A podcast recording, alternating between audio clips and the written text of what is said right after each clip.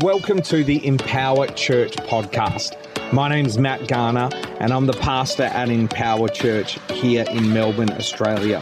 We're so glad you've joined us today, and I am believing that today's message is not only going to inspire you and encourage you, but it's going to empower, equip, and challenge you to be everything that God has called you to be. Hey, if you want more information about what we're up to at Empower Church, just jump on our website, empowerchurch.co, and all the details are there. We really hope that you enjoy the message. You ready for the Bible? That is good because we are going to literally read an entire chapter of the Bible today. Is that good? Let's go. We love the Bible and um, and it is good. So we're going to be reading Acts chapter three today. As I said, I want to spend a few weeks uh, really diving into the New Testament church and talking about um, how we can um, observe and what we can see from the behavior of the church in the book of Acts, and uh, just really how it might inform the way we do our Christianity. We've been saying for quite a few years now that our heart is to um, not devalue the Sunday gathering at all. You're going to see in a moment that's an important part of the church's uh, expression of corporate worship. And so we're all big on um, committing to being in Sunday church and uh, in a Sunday service, I should say. But we're also trying to really raise the bar um, in acknowledging that we this isn't church as much as we are the church gathered to worship Jesus. And so when you shift that as a fundamental uh, way that you view your life and your faith, you and I begin to realize that uh, we are the church wherever we go. And so the Holy Spirit wants to encounter you, He wants to use you, He wants to move through you uh, not just on a Sunday in this environment, although that's important, but we have a real commitment in empowering and releasing you and acknowledging that God has put you in the mission field that He destined for you to impact. And so we are really excited about um, talking about that. And so that's what we're going to do um, over the next couple of weeks. Pentecost Sunday is coming up and um, that's going to be a wonderful time. That's why we've skipped straight to Acts chapter 3 because we're going to save Acts chapter 2 for Pentecost Sunday because we felt that that would be um, a fitting thing to do. You know, one of, the, one of the main themes in Acts chapter 3, in fact, chapters 3 to 5, is, uh, this, is this way in which the witness of the first Christians brought them into conflict with the Jewish leaders.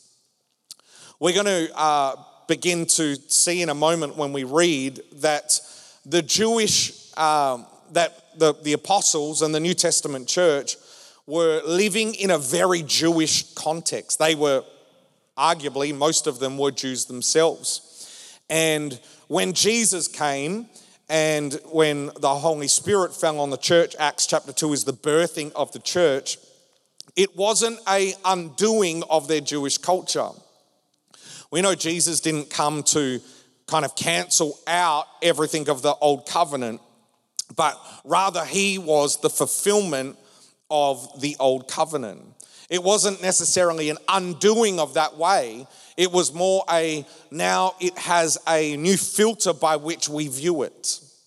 And Jesus and the worship of Jesus now brought about a, um, I suppose, a new um, it was like they were woke in a way, if that makes sense. It's like before they were just doing the Jewish thing and doing prayers and doing all that, but now they're kind of woke to this new thing, which is Jesus has informed everything about what they're doing in their prayer, in their liturgy, in their expression. But let's read and um, let's get into this today. You ready to read along? Now, Peter and John went up together in the temp- to the temple at the hour of prayer, the ninth hour. And a certain man, lame from his mother's womb, was carried, whom they laid daily at the gate of the temple, which is called Beautiful, to ask alms from those who entered the temple. Who, seeing Peter and John about to go into the temple, asked for alms or money.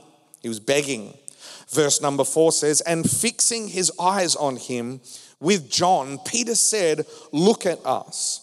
So he gave them his attention, expecting to re- receive something from them. Then Peter said, Silver and gold I do not have, but what I have, what I do have, I give you. In the name of Jesus Christ of Nazareth, rise up and walk. Don't we need that in this generation more than ever before? Just some people that can talk into all areas of society with that strong declaration of rise up and walk. I just want to preach right now, but I'm holding myself back. Then he took him by the right hand and he immediately, uh, sorry, and lifted him up. And immediately his feet and ankle bones received strength. So he, leaping up, stood and walked and entered the temple with them, walking and leaping and praising God. And oh, do you remember that children's church song? Leaping and praising God. This is getting bad. then they knew,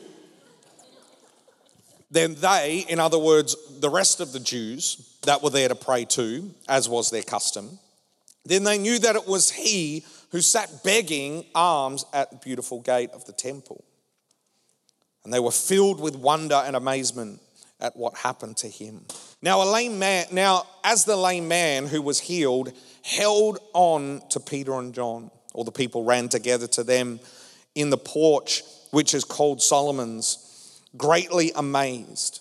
So when Peter saw it, he responded to the people, Men of Israel, why do you marvel at this? Why do you look so intently at us? The NIV says, Why are you staring at us? As though by our own power or godliness we made this man walk.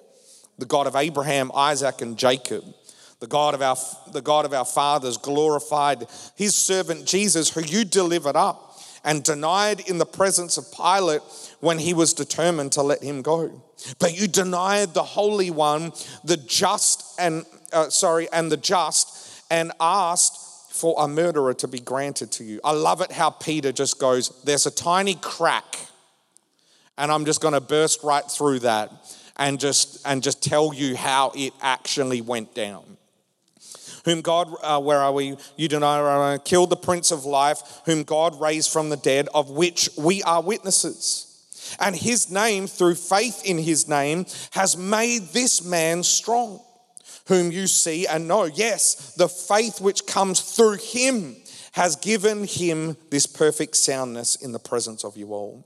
Yet now, brethren, I know that you did uh, that you did it in ignorance, as did also your rulers. But those things which God foretold by the mouth of all his prophets that Christ would suffer, he has thus fulfilled. Repent, therefore, and be converted. Don't you love that word? Everyone just say repent. Repent, therefore, and be converted, that your sins may be blotted out, so that times of refreshing may come from the presence of the Lord. When you create in your life a habit a habitat of repentance, you position yourself for refreshing from the Lord. Repentance is not a thing that we just do at the start of our journey walking with Jesus. It's a thing that, it's a way of life that we live that we're constantly humbly coming before Jesus and repenting. Why? Because it says here when you create a habitat of an environment around your life, when you create a life of repentance, you make way for refreshing. Refreshing from what? The presence of the Lord. You want more of the presence of the Lord in your, in your life? Then have an open heart to allow the Holy Spirit to shine His flashlight on the areas of your heart that you need to repent of and ask for forgiveness. Does that make sense? Let's keep reading. That part was for free and that he may send Jesus Christ, who was preached to you before, whom heaven sent, uh, whom, whom heaven must receive until the times of restoration of all things which God has spoken, the mouth, sorry, spoken by the mouth of all his holy prophets since the world began. For Moses truly said, to the fathers, the Lord your God will raise up for you a prophet, capital P, like me from your brethren. Him you shall hear in all things, whatever he says to you. And it shall be that every soul who will not hear that capital P prophet shall be utterly destroyed from among the people. Yes, and all the prophets, small p, from Samuel to those who follow, as many as have spoken, have also foretold these days. You are the sons of the prophets and the covenant and of the covenant which God made with our fathers, saying to Abraham, and your seed, Uh, and in your seed all the families of the earth shall be blessed. To you first, God, having raised up his servant Jesus, sent him to bless you in turning away every one of you from your iniquities.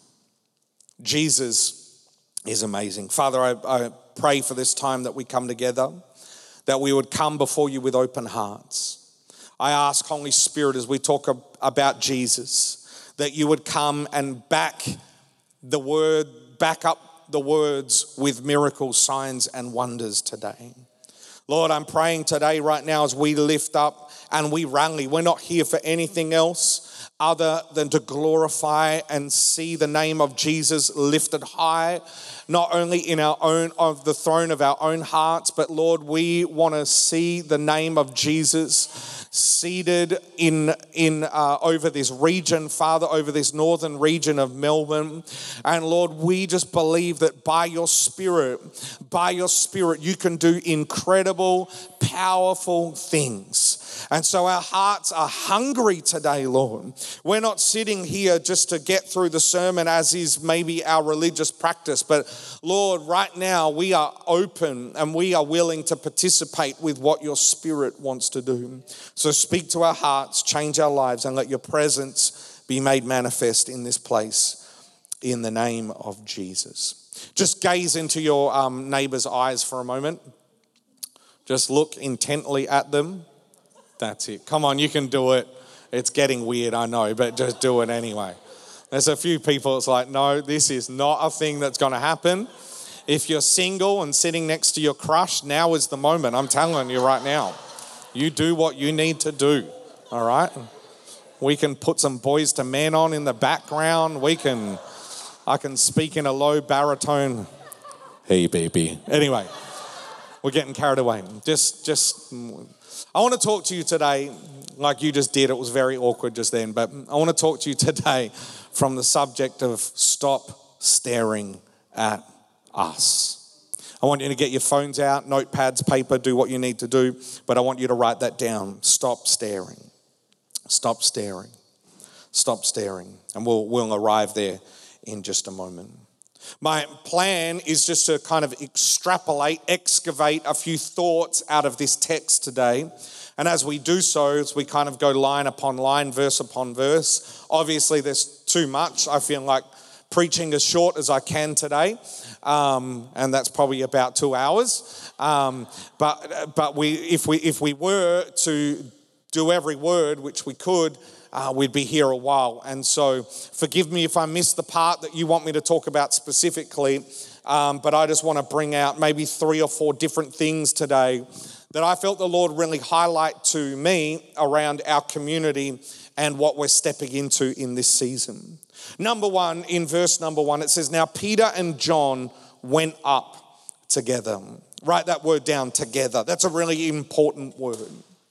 Together. Together. We've got to begin to um, understand, and we spoke a little bit about this last week, but when God wants to grow you, and when God wants to stretch you, and when God wants to do something deep in your life, and when God wants to release you and empower you, more often than not, it's not by yourself. More often than not, it's in the context of this word together. And God, I believe that there needs to be a greater commitment to togetherness in the body of Christ in this time. I believe that if you if you say um, uh, that you're a Christian, that you must be someone that is actively committed to togetherness. And you might be saying, "Well, Matt, I'm I'm." Um, I don't, uh, I like just kind of going solo a little bit, and it's all good. I get my Bible out, I read it, I do all those sorts of things. And that's good, but you're going to be, have a one dimensional version of Christianity. You're never going to mature into the person that God's calling you to mature into. You're never going to grow into it. There is power in a commitment to together. There is an importance that you and I must understand in uh, as we commit to being together. Together is vital. Jesus said in Matthew 18 20, write down the reference, for where two or three come together in my name, there I am with them. Did you hear that? Where two or three gather together in my name. Now, there's some good together things that we can do, like we can go to the movies, and which I did this week. You, we can have lunch with people. We can have people over for coffees. We can do all those sorts of things. But that isn't what makes Jesus present. The presence of Jesus fills our togetherness when we do it in His name. Does that make sense? And so, if we go to Acts chapter 2, verse 42, we begin to realize that there are four things that they did that when they got together. And those four things are they got around the apostles' teaching. You don't need to have an apostle, you just uh, need to under Jesus is your apostle, okay? But you need to come around the word of God, all right? The, the, the, there was prayer, they prayed. So when we're coming in His name, the power of our togetherness isn't just over a latte. It's pretty close. Lattes are good. I love, you know, I love lattes. But there's got to be an intention around those four things, uh, which are the teaching, prayer, breaking of bread. There's a fellowship aspect in His name and communion. And so we, as the body of Christ, need to have a strong commitment to togetherness. Can we just make this a little bit more personal? Is that all right? You might not need the togetherness. An immature believer is always um, determining whether they're going to be at church or this or that based upon their needs. But a mature believer is someone that doesn't attend a service or isn't intentionally connected into togetherness, relationship, because of their needs. They're there as a minister, knowing that God can use them in that moment. Are you with me? We've got to mature beyond the point of what am I getting out of this to the place that is what Holy Spirit can you do through me to impact and to give and to be a blessing to the person that I'm connected with? Come on, clap your hands if you believe that today. Ecclesiastes 4 9 to 12 says, Two are better than one because they have a good reward return for their work.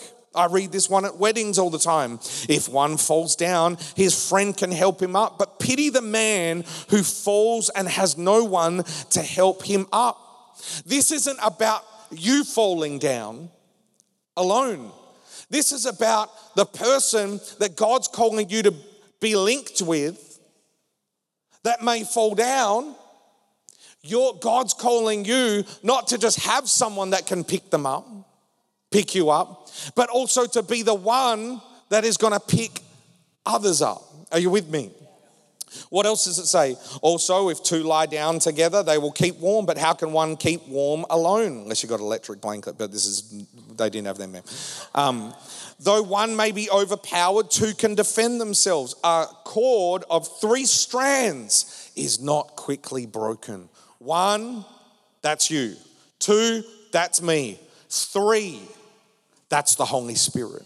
That's when we gather in his name. Proverbs 27, verse 17, write these down. Iron sharpens iron, so one man sharpens another. I want you to get this this morning. This is important because who you hang around, who you hang around is an important thing. Now, I'm not saying we isolate ourselves from the world. That's not what I'm saying. Uh, uh, quite on the contrary. But I'm wanting you to acknowledge today and see that as we move in the things of God, remember what Peter and John are doing. They are going to pray, right? And what are they, how are they doing it? Together. And there's an importance about doing it together. Iron sharpens iron. I've also seen people try to sharpen a knife or sharpen iron with iron, but if you're if that iron is not doing what it's meant to do on the right angle, in other words, the, the, the secret is not around just two pieces of iron. It's around the two pieces of iron sharp like do you know what i'm talking about? I'm trying to trying to help you to see. You can't just go well i hang out with that person and that person and that person. No it's got to be in his name. That's when the iron gets sharpened because i've seen a lot of iron blunt iron. I've seen a lot of christian folk that hang around a whole lot of people in the name of ministering but they don't have togetherness and they end up dulling their edge and unfortunately, they become more like the world than the world become like the Christ in them, the hope of glory. Are you with me? Another quick scripture Proverbs 12 26. A righteous man is cautious in friendship, but the way of the wicked leads them astray. We've got to commit in this time more than ever, ever to be together. Well, that rhymed. We've got to commit, honestly, we've got to make a commitment You've got corporate worship is so important. Oh, well, it's not really for me. I have my own quiet personal worship times. Me too. And more often than not, I receive in those moments maybe more than I do in these moments. But I don't attend these moments for me. because I'm not looking through the eyes of an attender, I'm looking through the eyes of a minister. And you know how we have that saying? Where we don't want a church, our heart is to have a church full of ministers. Every member is a minister. It's our prayer that when you attend worship on a Sunday, when you get together, however your eConnect gathers or with friends or whatever that thing is in His name, it's my prayer that you get so full and so on fire and so sharp in the Spirit that there is just an overflow of what God is doing in you in the world. Together is important. David, David was anointed by God. Do you remember that man, David, in the Bible? And just give me a wave. You remember him? He's a he's a he's a man that the Bible says was after God's own heart. He slew Goliath just with a couple of stones, as, as opposed to some big military outfit. David was incredible, but even David had Jonathan. There was a together. There was David and Jonathan. Even Moses had Aaron, Elijah and Elisha, Naomi and Ruth, Paul and Timothy. And now we pose the all important question Who are you together with? You got to be committed because it just doesn't happen by itself, does it? Have you noticed? you have got to be committed to get to being together. Now, Peter and John went up together to the temple at the hour of prayer. I want you to write that down the hour of prayer. I'm going to read this because I've, otherwise, we'll be here all day. We've got to be observant when reading the Bible.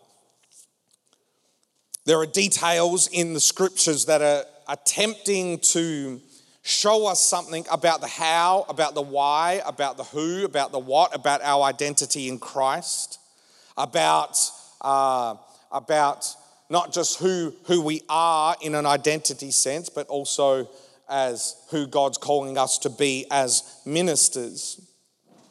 And we see this in here. It's commonly known and uh, theologically right to say there's a, there's a consensus around this idea that the New Testament church continued to live out their Jewish way of life. They continued to live out a very Jewish way of life. So they didn't uh, say, let's say, get saved and come to the knowledge that Jesus was the Messiah, repent, all those sorts of things, and then invent this whole new way of doing things. Like I was explaining before, what actually happened was Jesus, Jesus um, just informed now what their prayer looked like. And so they were living this very Jewish way of life. It included and related to things of the law, and we know this because it took significant Holy Spirit visitation from, for Paul and for Peter that the gospel was also for Gentiles. Remember, it took crazy encounters with God and visions just for the Jewish people to be okay with the idea that number one, Gentiles could be saved, that they could eat meat. Remember that? That they could do things on the Sabbath.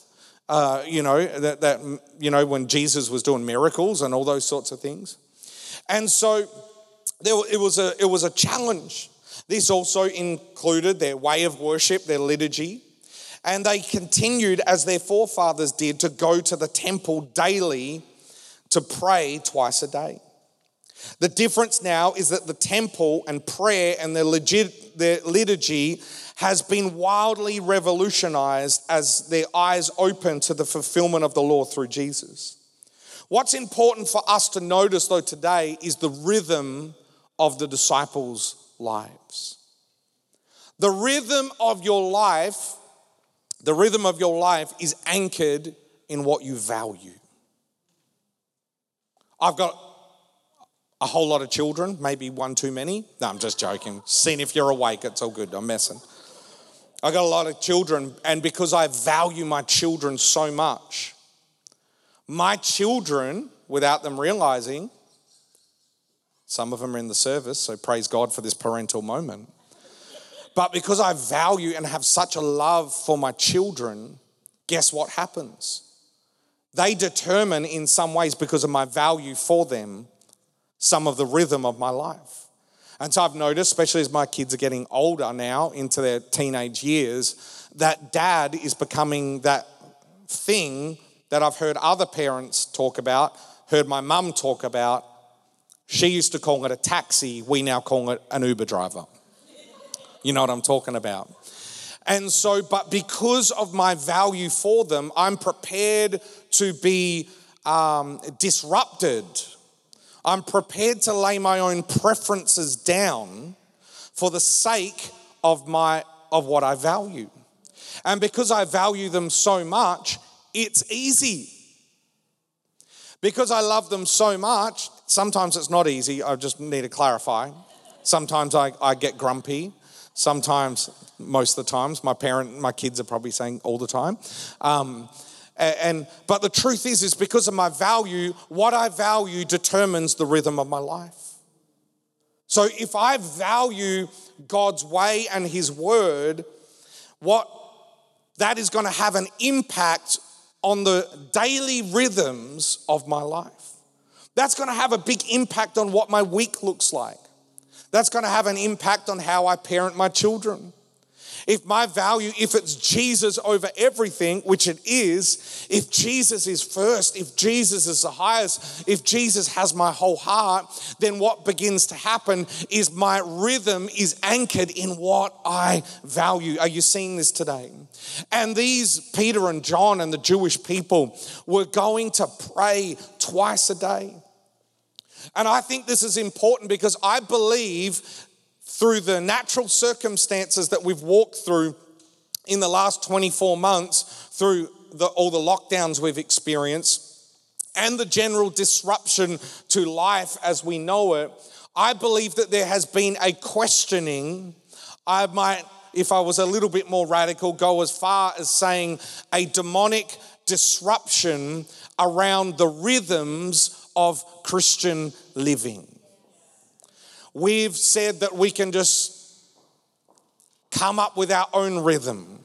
And I want to challenge that notion and I want to invite you to ask a question of your own life. What do the rhythms of my life pertaining to my devotion to Jesus look like?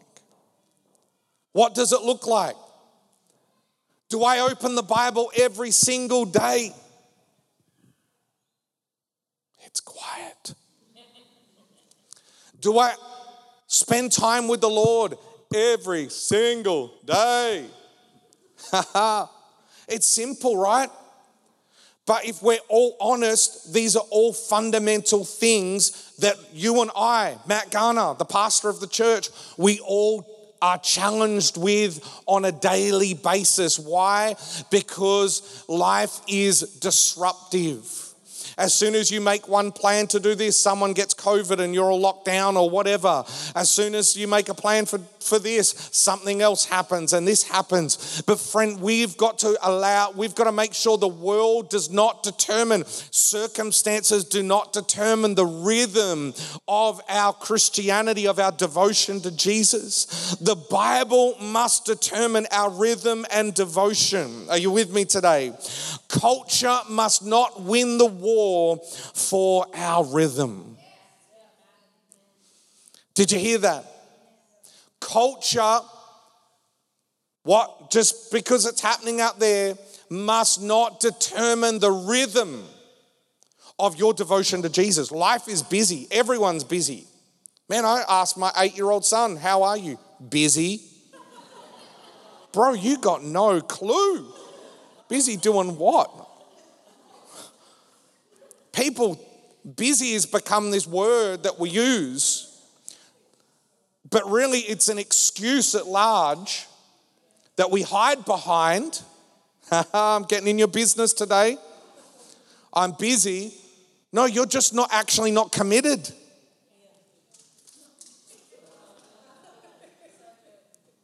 And I'm not hating on you. I'm, this isn't a church where like you must be in church every single week. You got to do this or that. We don't really even have midweek stuff, right? So it's not about that. It's about. I, I don't want you to be good at attending on a Sunday. I don't care. I want you to be good.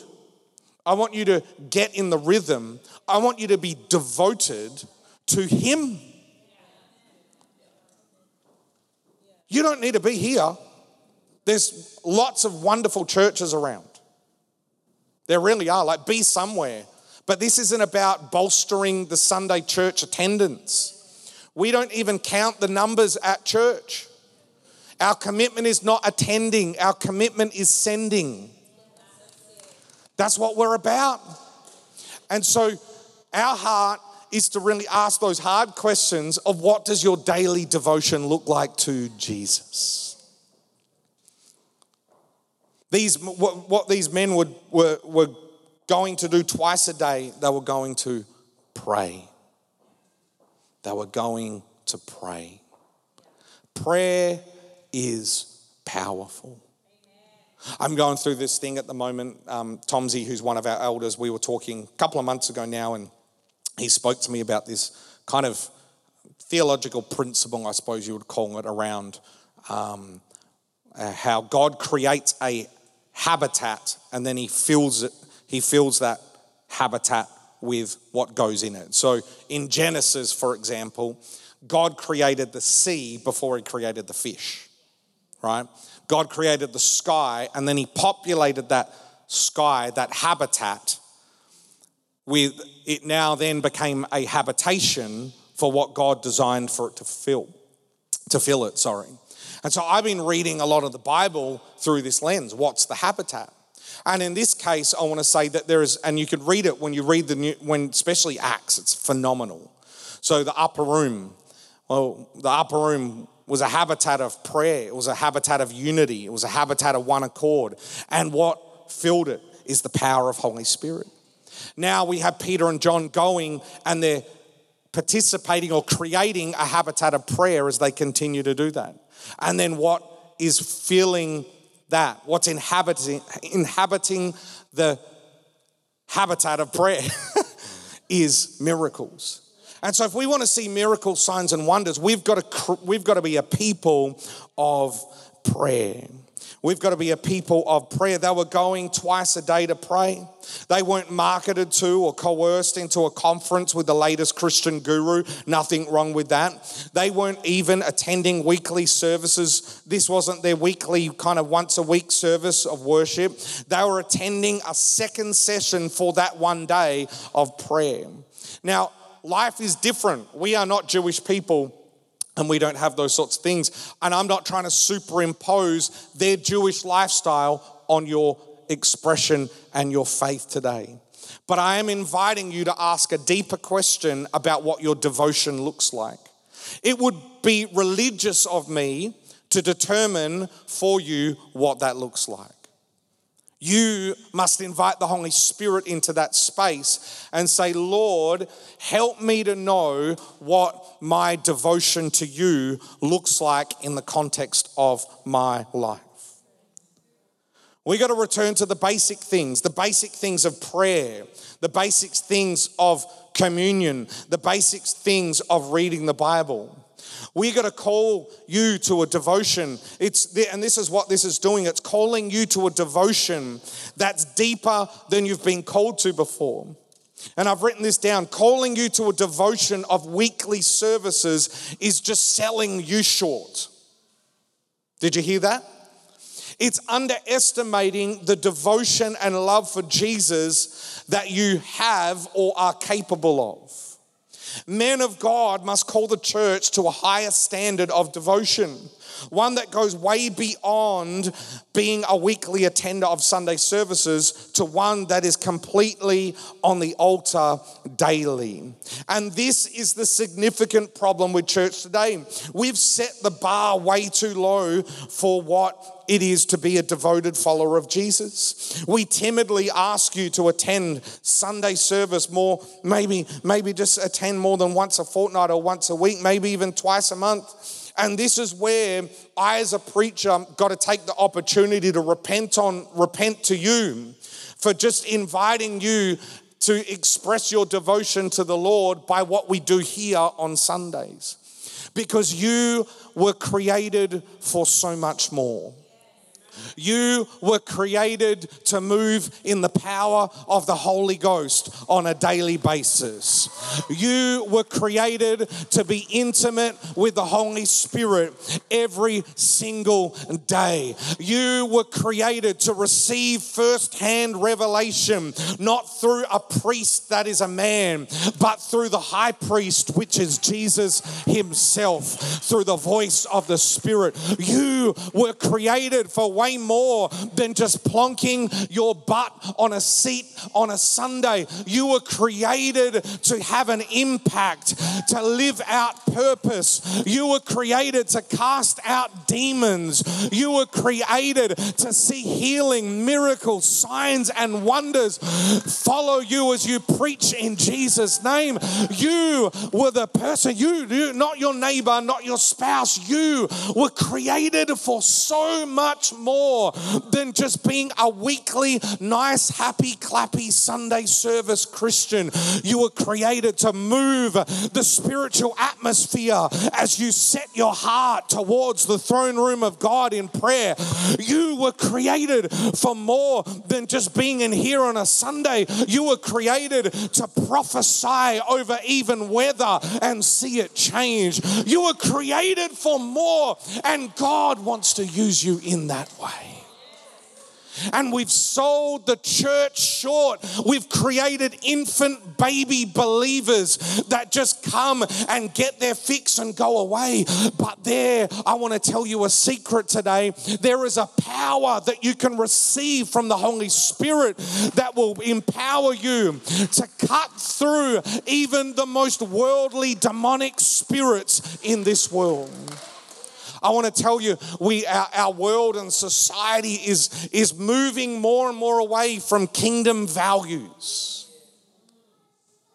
But we, you, what I need you to see, I need you to see that you have power and authority over those things. Do you believe that today?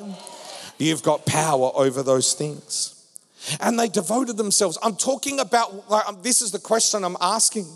I'm asking at the, end, at, the, at the end of the day, I'm asking, in what way does my devotion to Jesus resemble the devotion of the New Testament church? And friend, maybe this is where the Lord is inviting us to repent. I said it last week, but it's really important to say because God is not into behavior modification, He's into heart transformation.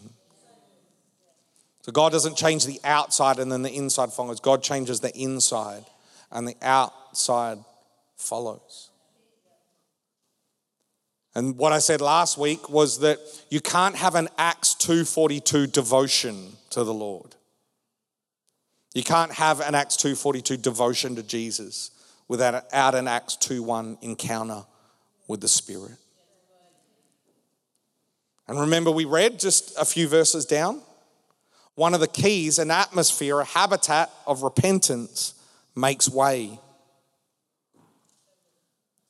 for the Holy Spirit, the presence of God to fill. I want to give you one more thing and then we're going to go home. One more thing. Hey, pipe down, all right? You're embarrassing me. No, I'm joking. That was good. I've had worse things shouted out in the middle of my messages. Hurry up. Is the coffee ready yet? What the heck's going on? It's 11:30.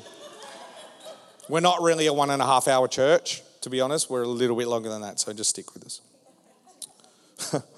Thank you, though. Cool. I appreciate it. I want to talk to you now just briefly about expectation. Because what we see in here are two different people operating in two different expectations. We see in verse number five, I believe it is. So it says, and, and uh, Peter sees him. Peter and John, they're going to the temple to ask, um, fixing his eyes on him with John, Peter said, Look at us. So it gave them his attention, expecting to receive something from them. Worldly expectation is always looking to receive from the temporal, from the world. And so that's why he's participating in a very Jewish culture. He's a church goer, but he has a worldly expectation. He's, a, he's, a, he's, a, he's there most days.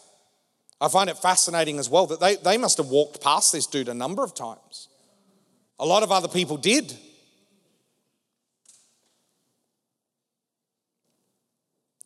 But this man who's lame has a worldly expectation.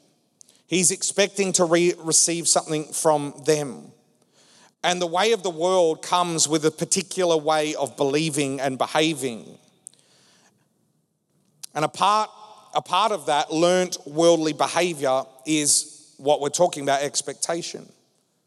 He's expecting to receive something that would provide temporal relief, isn't he? I can't work because I'm lame. I've got a brokenness. I've got um, my family background says this, so that means that. So I need to look to the world for a handout. And people that don't really know who Jesus is and what he's capable, capable of, often live with a victim mentality, not a victor mentality. And I'm not saying that we, um, a victor mentality is not ignoring hard times. Not at all. It's acknowledging that Jesus, through the Spirit, does his best work through loss and grief and persecution and hardship. You with me? And so, if you're experiencing a hard time, um, don't hate me for saying this because it's in the Bible, but count it all joy. because that hard time, that sense of isolation, that sense of, I don't know what's up or down, that sense of disorientation that you might be experiencing right now. I just want to go back to what it was like before. Or that diagnosis. Paul prayed three times for the thorn in his flesh to be removed, and God did not remove it. I don't know why, but I think we need to acknowledge here today that sometimes God doesn't God doesn't heal in the way that we think he should heal. Sometimes God allows the imprisonment Acts 16, and whatever metaphorically that is for you, because he's actually trying to do something deeper in you, and he's also trying to do something for those that are going to come along your way while you're in that moment. Remember Acts 16, Paul and Silas, jail, you know it's a really good preaching story.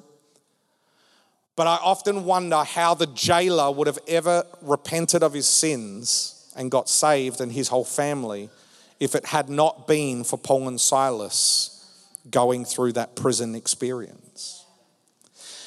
His expectation in this story needed correcting. Are you with me today? Can we have a pastoral moment? It needed to come into alignment with God's word and God's way. It often takes a Peter and John moment to bring about the correction needed. And this is what I feel this moment is right now. This is what I feel these sermons are. This is what I feel and believe these services to be to be a time where we can have a spiritual alignment, spiritual kind of correction that happens to our expectation. Our expectation must shift and come into alignment with God. You know, some of some of us, all of us probably, if you've been in church for a while, I don't know about you, but I'm musical, and so I love the big band and drums and all the rest of it. We don't have that right now, right? We just don't have that right now. But this is not the determining factor of how powerful our worship should be. It is this your heart.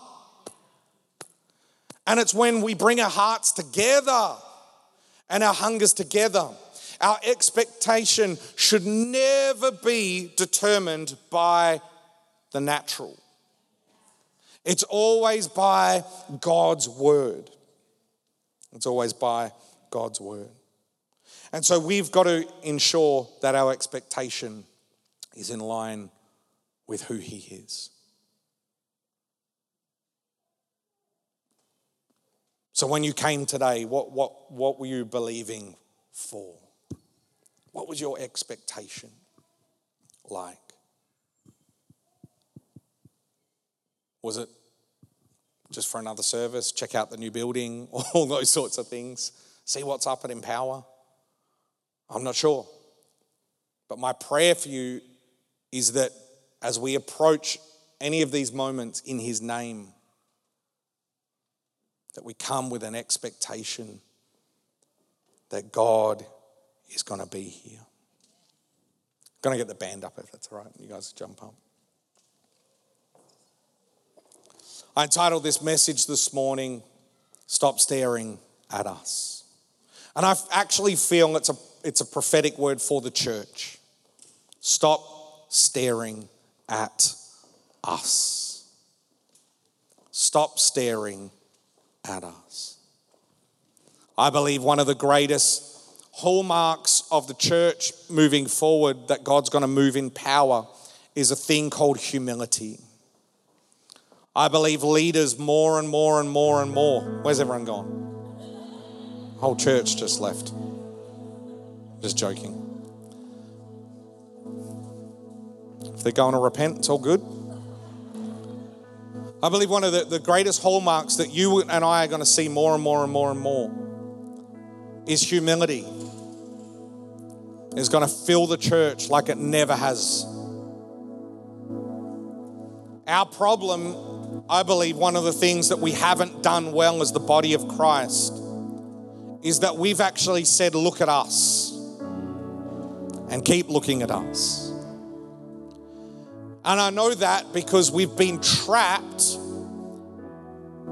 by mechanisms and systems and different things that we keep asking people to look at. Whether it's a certain style of music, a conference, a, a, a preacher, uh, whatever the method is. It doesn't really matter what it is. Like we could name 50 different things, right?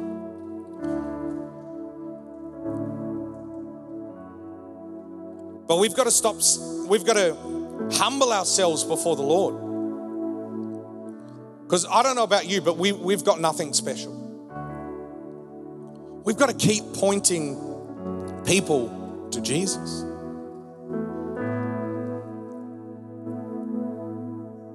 We've got to humble ourselves as His church, as the bride of Christ, and we've got to say, This is not about us. It's not about our ways.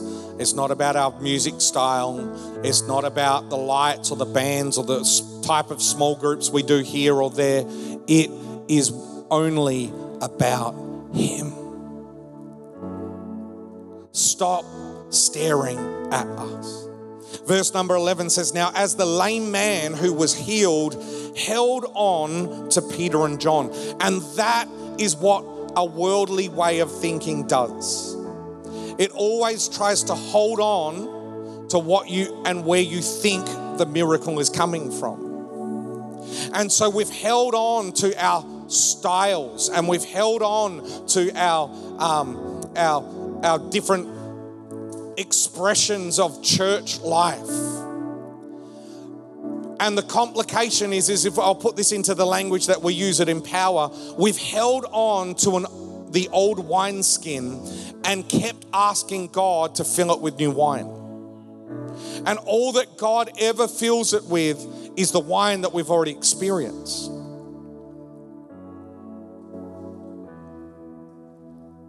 We've held on to those things, and it's time for us to let go. Why do you look at us as though by our own power or godliness we made this man walk? Stop staring at us. My heart is just that you would stare at him. And we're going to do that just for a moment right now. Would you stand to your feet? Just look to him and just take a moment and just say, Lord, here I am.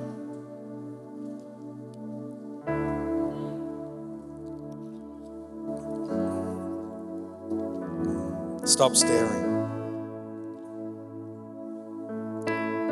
What I actually want to do today is um, I'm going to invite our prayer team to come to the front right now. Um, and just any of our leaders, you know who you are. And um, you don't have to pray with one of these people up the front, but um, they're going to be here available if you would like to pray with them. You are more welcome. They would love to stand with you and pray. However, um, I feel like we need to just give our hearts back to the Lord. And I want to open up a space. And you can do it in your seat if you want, um, or you can come down the front here. You can take a big step. There's nothing special about the front, it's not extra polished with anointing oil or something like that. But sometimes taking that step of faith is an important one, eh? Like just getting out and just going, I'm going to put it out there and just give myself to the Lord. So come on, if that's you, you can do it. Just, just begin to begin to stare at Him. Begin to stare at Him. Just begin to stare at Him. And if you want prayer, come. If you want prayer, come. Come on, let's worship.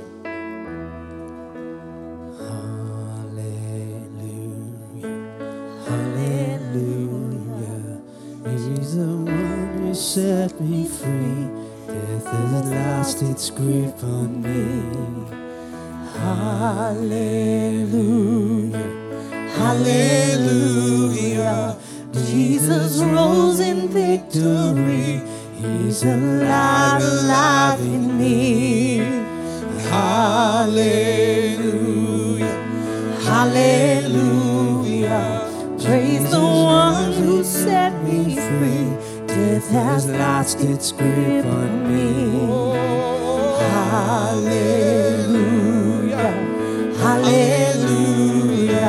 Jesus rose in victory. He's alive, alive. Come on, sing it. Hallelujah. Hallelujah. Hallelujah.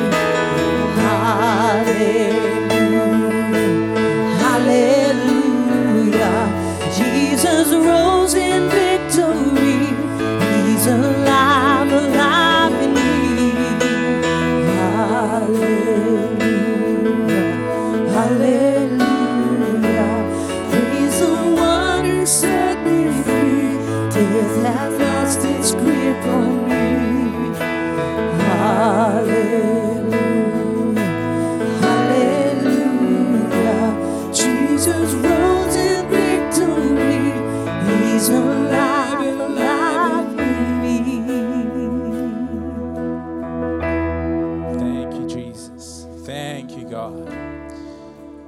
Thank you, God. Keep coming if you need to. The prayer team will still be here. But I just want to, before we head off, let you guys know about a few things. And the band will keep playing. Prayer team will still be here afterwards. Um, we will have our QR codes up on the screen, but also in the back, we've got the Connect with Us. If you're wanting to get to know a little bit more about Empower Church, about what we're doing, what's going on, um, the QR code will be up there as well as it is at the back. Um, and that's the same with giving. I know Pastor Matt spoke about it before. We don't have the offering buckets go through, so feel feel free again. The QR code will be up there as well as at the back for you guys. Um, one thing that we do want to uh, let you know is we do have baby dedications coming up on the 3rd of July. So if anybody's wanting to put forth their baby to be dedicated, um, please come and see Vanessa. Wave your hand, Vanessa, up the front here. Um, uh, if you want more information regarding that, come and see her. And um, other than that, you are free to go. We're going to finish church. But again, the band will still be playing, and the prayer team will be up here for anything that you guys need. So, yes, grab a coffee. Don't go home, don't go home straight away. It's a beautiful day out there, but make sure you're connecting, getting some coffee here as well. Thanks, guys.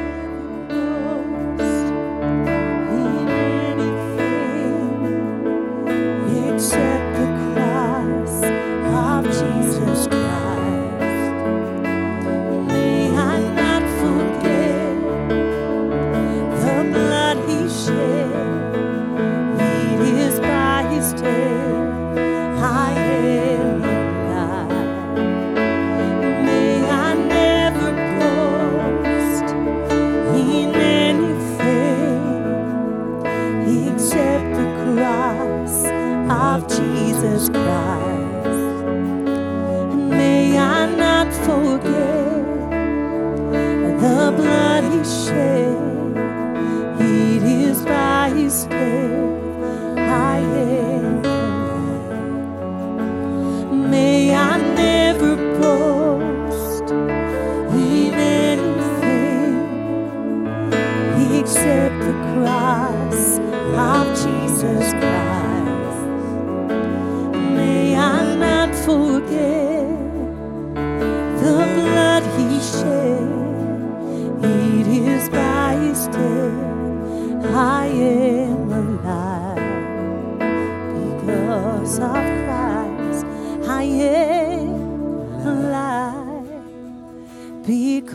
of Christ.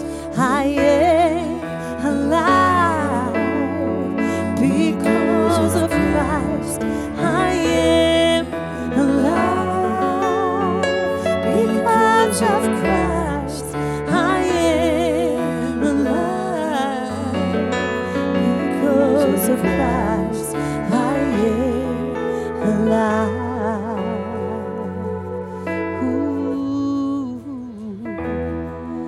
Hallelujah.